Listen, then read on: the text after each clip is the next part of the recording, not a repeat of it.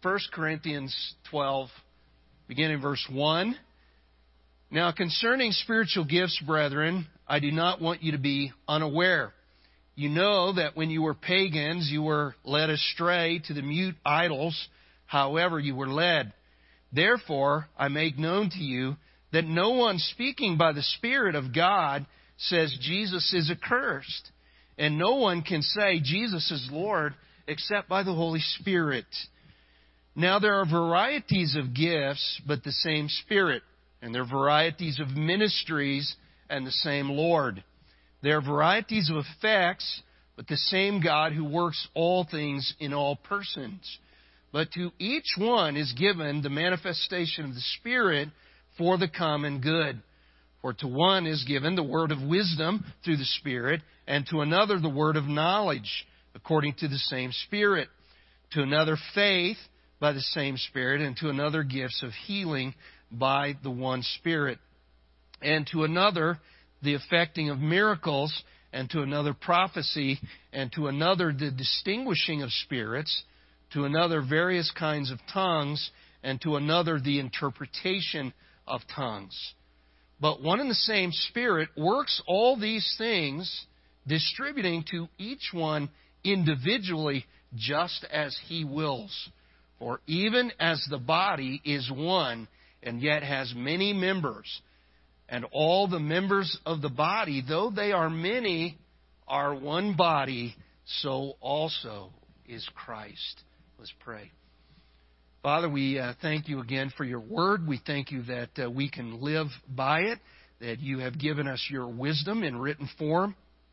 Lord, we thank you that uh, you have given us instructions uh, concerning every aspect of the church, and uh, you have given us your word in regard to the use of spiritual gifts. And Lord, we pray that you would help us to rightly divide your word, that we might understand it properly that we might uh, know these principles related to spiritual gifts and how we can use the gifts that you've given to us for the building up of your body. And Lord, we know that's your desire, that's your will. So, Lord, we pray tonight, again, as we go through uh, this passage, that we might understand it rightly, that we might know how we are to operate the gifts in your church and help us with that tonight. In Jesus' name, amen. So far, in our study on spiritual gifts, we have looked at the importance of spiritual gifts. We spent uh, some time on that. They are essential to the building up of the body of Christ, and all of us must be utilizing our spiritual gifts uh, that He has given to us. That's God's design. We also looked at the purpose of spiritual gifts, and I mentioned it is for the building up of the body of Christ. Um, and not only to build up the church, the body of Christ, but also to maintain the unity of the Spirit. And we looked at that as well. And God uses the, the gifts as we blend those gifts together and use them in the right way. God uses that to preserve and protect the unity of the church. So we spent time on that one as well. After that, we looked at the diversity of spiritual gifts. Technically, we are all idiots. We're all spiritual snowflakes. If you don't know what that means, you've got to go back and check the archives. Pastor John said, I can't believe you called me an idiot and a snowflake in the same sermon. I did, but uh, technically that word idiot means peculiar, and that emphasizes the fact that we're all different. We all have a different mix of gifts, and so we went through that as well. Now we need to move on to the categories of spiritual gifts, and that's what we'll be looking at tonight the categories of spiritual gifts as we think about the spiritual gifts, we need to recognize there are a lot of different ways to categorize them. And you've probably seen different lists and different groups and that kind of thing. Uh, various Bible scholars have grouped these in different ways, but I like to think of the spiritual gifts in three main categories, three primary categories. Number one, we have gifted men. These are discussed in Ephesians chapter 4. Second, we have what you might call permanent edifying gifts. And then thirdly, there are temporary sign gifts.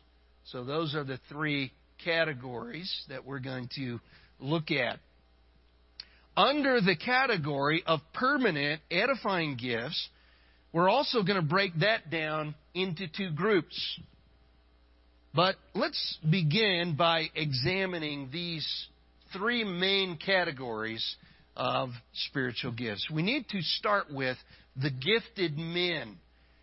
And for this, and I mentioned last time, that is not necessarily a spirit, uh, these are not spiritual gifts per se, but they're men who have certain uh, giftedness. So turn with me to Ephesians chapter 4. Ephesians chapter 4.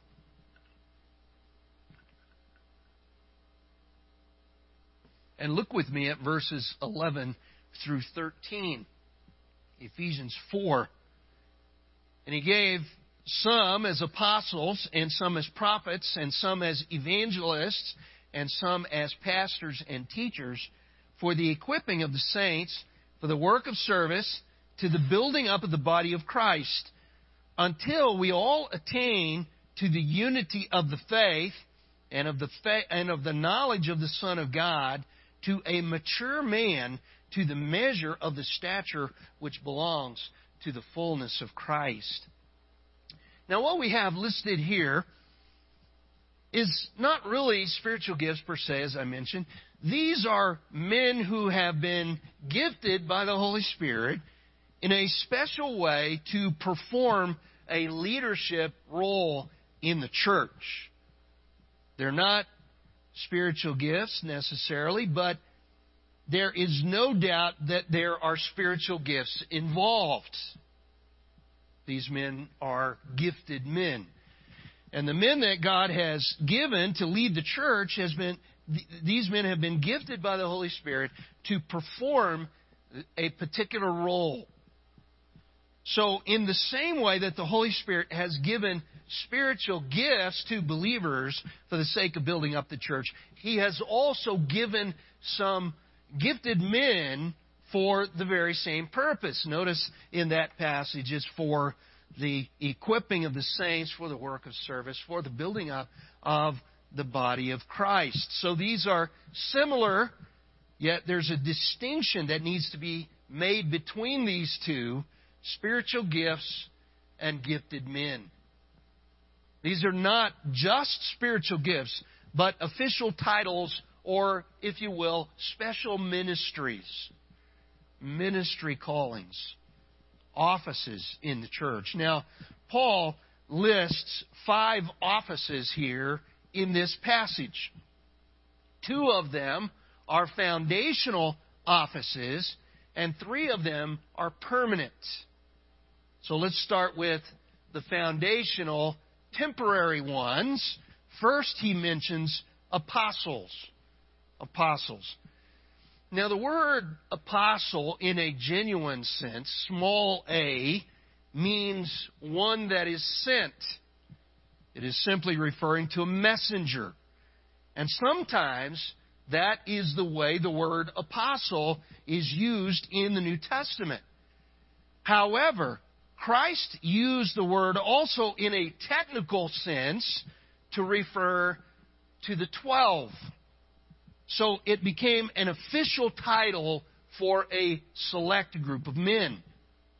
And Paul himself was also referred to as an apostle, capital A. Paul was also a part of this unique group of foundational officers in the church.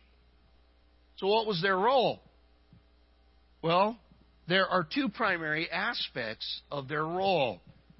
First of all, to bear witness to the resurrected Christ. Turn with me for a moment to Acts chapter 1. Acts chapter 1. We're going to go back and forth just a little bit tonight. Acts chapter 1 is where the disciples are choosing a replacement for Judas Iscariot, who has, of course, betrayed Christ and taken his own life. But look with me at Acts 1 and verse 21. It is therefore necessary that of the men who have accompanied us all the time that the Lord Jesus went in and out among us, beginning with the baptism of John until the day that he was taken up from us, one of these should become a witness with us of his resurrection. And they put forward two men, Joseph called Barsabbas, who was also called Justus, and Matthias. And they prayed and said, Thou, Lord, who knowest the hearts of all men, show which one of these two thou hast chosen to occupy this ministry and apostleship from which Judas has turned aside to go to his own place. And they drew lots for them, and the lot fell to Matthias, and he was numbered, notice, with the eleven apostles. The concern that the disciples expressed was that there needed to be another one chosen to bear witness to Christ's resurrection. That seemed to have been an important part of the role of this foundational office. And we need to understand there are no apostles today, capital A, in this sense of the word because there cannot possibly be anyone today who was an eyewitness of the risen Christ.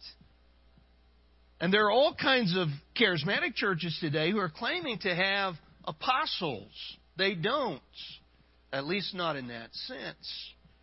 That cannot be the case unless you're only using the word apostle in the general sense.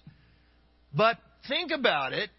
If you do that, then biblically, all of us would have to be considered apostles because all of us are called to be witnesses for Christ in a general way as those who are sent.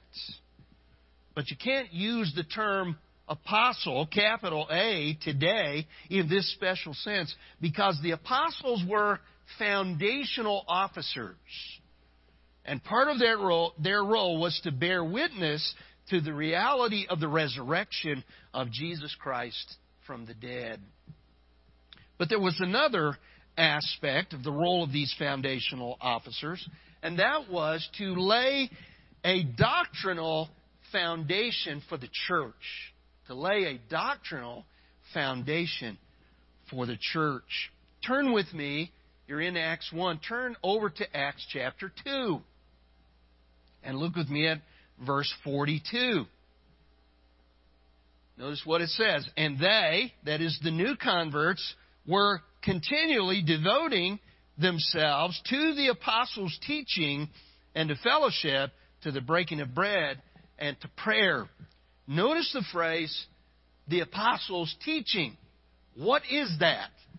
Well, it was the New Testament, which had not yet been put into written form at that time, but ultimately it became canonized, and that that we have now in the New Testament is the apostles' teaching, the apostles' doctrine.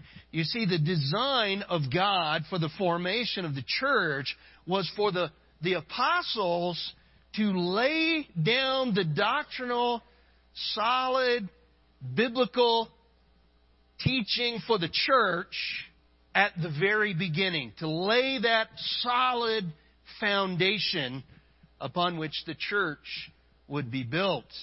And since their purpose was to lay the foundation, after the foundation was laid, there was no longer need for any apostles.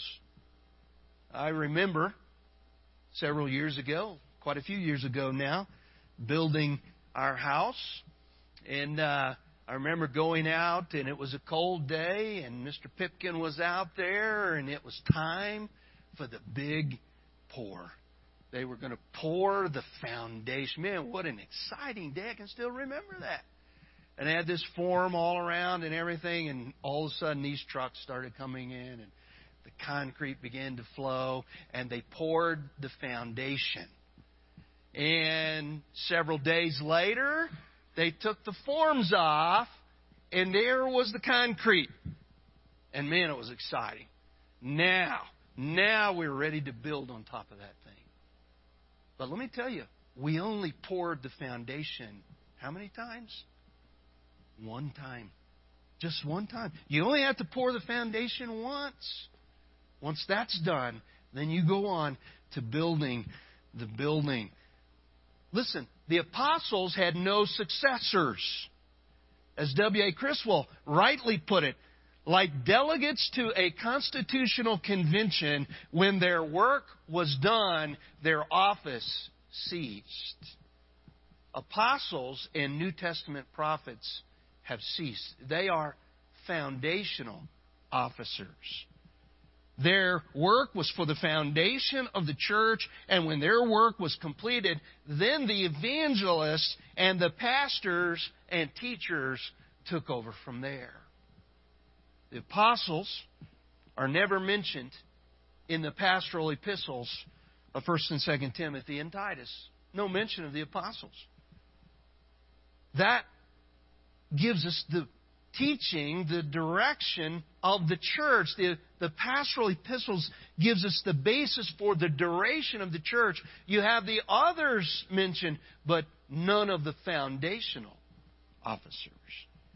And in all the instruction that's given in the pastoral epistles on how the church is to be governed and operated, you won't find a single word about an apostle or a prophet.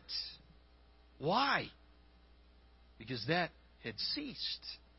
That office was foundational, and the role of that, these people ceased. Their purpose was connected with the foundation of the church, not the ongoing ministry of the church, not the building up of the church after the foundation was laid. Their purpose was to lay the foundation. Once the foundation was laid, these officers ceased. Now, there's one more important observation about apostles that needs to be made. God confirmed the authority of the apostles by supernatural sign gifts. The apostles had some unique abilities and miraculous powers that others did not have. For example, according to Acts 5, verses 12 through 16, whenever Peter's shadow fell on people, they were healed. In fact, you might want to look at that passage with me. Turn over to Acts chapter 5. We're in the book of Acts. Look at Acts 5, verses 12 through 16. Notice what it says. And at the hands of the apostles, many signs and wonders were taking place among the people. And they were all with one accord in Solomon's portico. But none of the rest dared to associate with them. However, the people held them in high esteem. And all the more believers in the Lord, multitudes of men and women, were constantly added to their number to such an extent that they even carried the sick into the, out into the streets and laid them on cots and pallets so that when Peter came by, at least his shadow might fall on any one of them. And also, the people from the cities in the vicinity of Jerusalem were coming together, bringing people who were sick or afflicted with unclean spirits, and they were all being healed. The apostles were a unique group of men for a unique period of history to lay down a doctrinal foundation for the church and to establish a pattern for the rest of church history. As such, God granted them special miraculous abilities that no one else had in order that they might demonstrate that uh, this might demonstrate that God had given them the authority for this special role. That they had the authority to proclaim what is sound doctrine and what is not. So that's important to understand about apostles. But let's move to the second temporary foundational office, and that is New Testament prophets.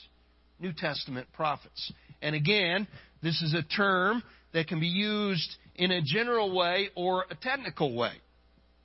Generally, a prophet is one who speaks out. For the most part, in the English language, it is connected with the idea of speaking forth. The function of the New Testament prophet was very similar to that of the apostle, with just a few differences. Number one, prophets were more localized than apostles. Number two, whereas the apostles had laid down the doctrinal foundation for the whole church, the prophets were primarily focused on the practical application of apostolic truth in specific churches until the New Testament was canonized. And third, they were subject to the authority of the apostles. They ranked under the apostles, according to 1 Corinthians 14:37. In fact, turn with me and let's look at 1 Corinthians 14:37 for a moment. Back in uh, 1 Corinthians. 1 Corinthians 14 verse 37 it says, "If anyone thinks he's a prophet or spiritual, let him recognize that the things which I write to you are the Lord's commandment." Paul says, even though someone may see himself as a prophet, he is still under the Lord's commands through the apostles, of which Paul was included. And not only were the prophets under the authority of the apostles, they were also accountable to one another. I mean, look at verse 29 of 1 Corinthians 14. And let two or three prophets speak, and let the others, notice, pass judgment. They're going to make an assessment of what the prophets say. Is this true or not? Is this biblical or not? Look at verse 32. The spirits of prophets are subject to prophets. They're accountable to one another. The word given through a New Testament prophet was always evaluated by other New Testament prophets. And the key aspect of this evaluation was no doubt whether their message lined up with apostolic doctrine. Now, just like the apostles, the prophets were foundational. And when their purpose was complete, um, the prophets also passed from the scene just like the apostles did, and just like the miracle sign gifts did. And we're going to spend a lot more time on that as we go through the rest of this. So, in summary of the two foundational offices, the apostles and New Testament prophets had three functions foundation, revelation, and confirmation. Those three things foundation, revelation, and confirmation. The revelation part is now complete. That part of their function was fully accomplished when the New Testament was canonized. And so that part is no longer uh, in order today. And if that part is complete, which it is, then there's no longer any need for the miraculous confirming signs, so they also passed from the scene. And since the foundation was laid, there is no longer any need to go back and lay another foundation. In fact, it is impossible to do so, the Bible says. So, when these ministries became complete, the apostles and New Testament prophets were no longer needed in the church and the other officers took their place. So let's move now to the permanent, fundamental offices. The permanent fundamental offices. The first one is that of the evangelists. Evangelists. The evangelist in that day was a little different from what we call an evangelist today. We tend to think of an evangelist as someone who travels around preaching the gospel like Billy Graham did. But I believe that the evangelists of that day pretty much took over the role of the apostles. They were involved in kind of an itinerant ministry. They weren't as localized as the other two offices. The basic function of an evangelist is to preach the gospel and to plant new churches. So, a church planter or a missionary in our modern terminology would be similar in function to the New Testament evangelist. And of course, this would also include, include those who are involved in more of a harvesting type of ministry like full time evangelists are today. So we have the evangelists, those who proclaim the gospel, those who plant churches, missionaries, etc. Secondly, there were the pastor teachers.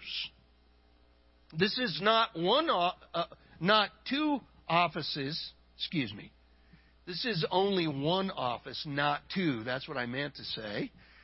The Greek text does not imply two people here, but one person that does both pastor and teacher.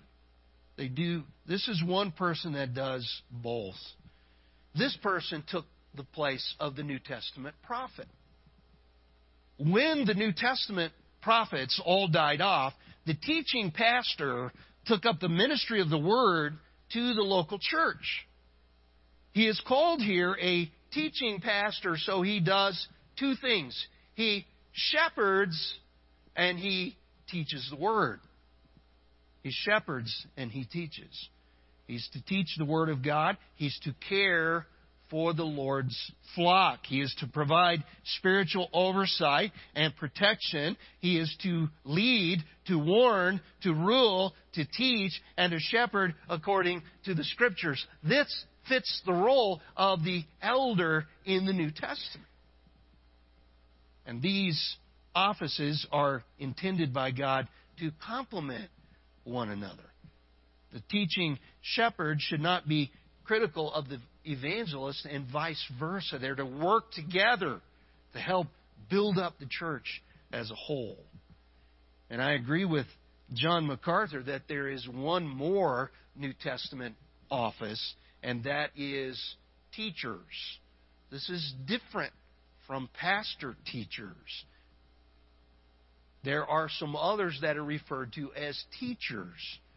Uh, in fact, uh, turn with me, look, look with me at 1 Corinthians 12 and verse 28. Back in 1 Corinthians 12, verse 28. And God has appointed in the church first apostles, second prophets, third teachers, then miracles, then gifts of healings, helps, administrations, various kinds of tongues. Now, some people would say that these are the same as the pastor teachers, and that is certainly a possibility. But it's also possible that this is a different category because it is a different Greek word that is used here. Entirely different Greek word Notice several things about this verse. First of all, notice that he mentions apostles and prophets just as he does in Ephesians 4.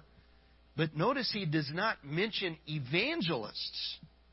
And he uses an entirely different word for teacher.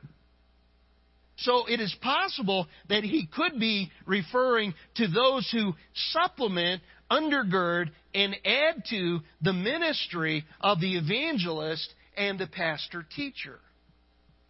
So this might refer to an adult Bible teacher in the local church, or it might refer to seminary professors or Bible college professors. Now, this is my opinion. I'm not taking this view dogmatically, but we know the first two are for sure. Evangelists and pastor teachers are those who have taken the place of the apostles and the New Testament prophets. But there also might be some others that the Bible refers to here as teachers. Well, let's move on now to the second major category of spiritual gifts, and that is the permanent edifying gifts. The permanent edifying gifts. Some of the gifts that are listed here in 1 Corinthians 12, the Spirit of God has given for the duration of the church's history. There are other gifts listed here that were given only for a short period of time and for a specific purpose, and then were no longer needed. We're going to look at each of these. Now, there are two groups of the permanent edifying gifts. And this is where the subcategories come into play. There are speaking gifts and there are serving gifts. So we're talking now about the permanent edifying gifts, two categories speaking gifts and serving gifts. Let's look, first of all, at the speaking gifts. There are five speaking gifts given in Romans 12, 6 through 8, and 1 Corinthians 12, 8 through 10. You have to combine those two lists. There are five speaking gifts. The first one is the gift of prophecy. This gift is to be di- distinguished from the office of prophet that we just talked about. This is not the same thing. This is the gift of prophecy. See, this is different from what we talked about earlier when we talked about New Testament prophets. There's a big debate today in the church about whether the gift of prophecy still exists. And usually the outcome of the debate is dependent on how you define prophecy. The word that is used here in 1 Corinthians 12:10 literally means to speak before an audience or to speak publicly. Does not necessarily mean to predict or to reveal. Most often, it is used in the sense of proclaiming something that God has already revealed. And if this gift is indeed still for today, then I believe that is what the gift is now. It is the proclamation of that which God has already revealed. We would call this the gift of preaching. This is the gift of preaching. 1 Corinthians 14:3 says, "One who prophesies speaks to men for edification and exhortation and consolation. Now, I really wish the Bible translators had used the word proclaiming instead of prophesying because then there wouldn't be so much confusion about this. We would all understand this is, this is the proclamation of God's Word. This is preaching. This is the gift of proclaiming God's truth to men. And there has never been a time in the history of the church where there have not been men with this gift exhorting and edifying and consoling the church. In fact, in 1 Corinthians 14:1, we see where it indicates that this is one of the most vital gifts for the life of the church. This is the one that counts the most. We've got to have prophecy. It's critical for the church. Now, 1 Corinthians 14:1 says, "Pursue love, yet desire earnestly spiritual gifts, but especially that you may prophesy." Why? Because this is the gift that builds up the church, the preaching of the word. Now, we must recognize that there was a time in the church's infancy when this gift was also revelatory in nature. It involved the giving of new revelation by God. But after the completion of the New Testament canon, this gift became limited to that of reiterating God's truth that had already been revealed. And I believe one of the best definitions of this gift is found in Revelation 19:10. Turn with me to Revelation 19:10 for just a moment.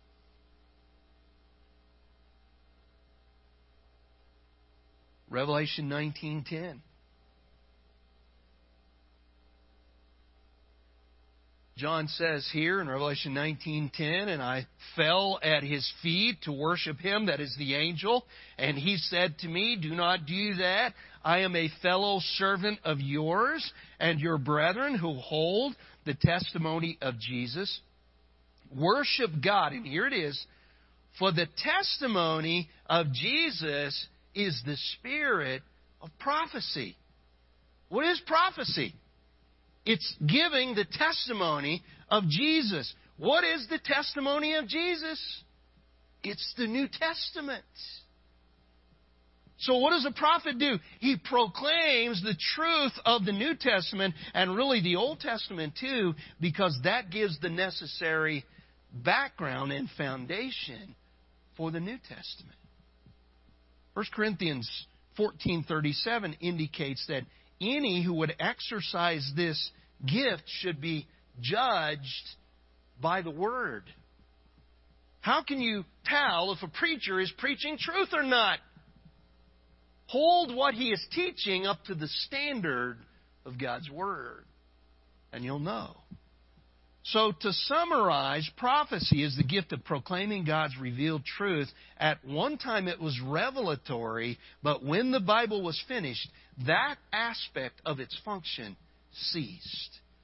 As Revelation 22 18 and 19 says, if anyone adds to them the words of this prophecy, God shall add to him the plagues which are written in this book. And if anyone takes away from the words of the book of this prophecy, God shall take away his part from the tree of life and from the holy city, which are written in this book. God says there are two things you're not to do with my word, you're not to add to it, you're not to take away from it.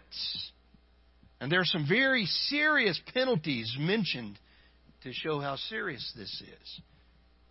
And yet, there are those in the church today who are still claiming to be receiving new revelation from God. Folks, listen, the revelatory aspect is finished. It belonged to the infancy of the church, but it concluded at the closing of the canon. Now, only the non revelatory aspect of the gift of prophecy continues. Here's another speaking gift it's called the word of knowledge. And we'll get through these quickly here. We have about five minutes. Look at 1 Corinthians 12 8.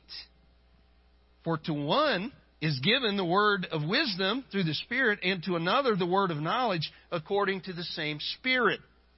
You say, well, what is this gift, the word of knowledge? Here's a definition it is the Spirit given ability to observe facts and make conclusions. In other words, it's the, the ability to understand the Bible. This is someone who's good with exegesis, someone who has good hermeneutics. This is someone who is a good, uh, diligent interpreter of God's Word. You know, there's some believers who have a special ability to draw insights from Scripture and to point out facts that we often miss in the text and to make observations and to draw conclusions. And these are tremendous gifts to the church. People who are exercising the word of knowledge. And again, like the gift of prophecy, there was a time in the life of the church when this was also revelatory, but it too became a gift of reiteration of God's truth. Now, the way the charismatics view this gift, I believe, is a failure to understand that special revelation ceased with the completion of the New Testament canon. This is where it all breaks down. And we're going to spend a lot more time on this as we go through this. But I think the best definition of this gift, the word of knowledge, is found in 1 Corinthians 13 and verse 2. And we'll end with this. 1 Corinthians 13, verse 2. Notice what it says. And if I have the gift of prophecy and know all mysteries and all knowledge, this is the gift of understanding the mysteries that have been revealed to us by God. And we're out of time for tonight, and we'll get to the others next time. But isn't it, isn't it a wonderful thing that God has given various people in the church different gifts because we all benefit from these gifts? That's the way God has designed it. Let's be using our gifts for His purposes. Let's pray together. Father, we thank you again tonight that you have given us your word. You have given us a clear understanding of what these gifts are, how they're to be used. And so, Lord, we pray you would help us to have a proper understanding and a proper application of these gifts in the body, that uh, uh, we can be about your work and we can see your church being built up in every way. And Lord, uh, we thank you that uh, we don't have to guess about these things. You have equipped us. Uh, you've given us everything we need. And we thank you for the blessing of these who have the various gifts because they're a blessing to all of us collectively. And we thank you for them. In Jesus' name, amen.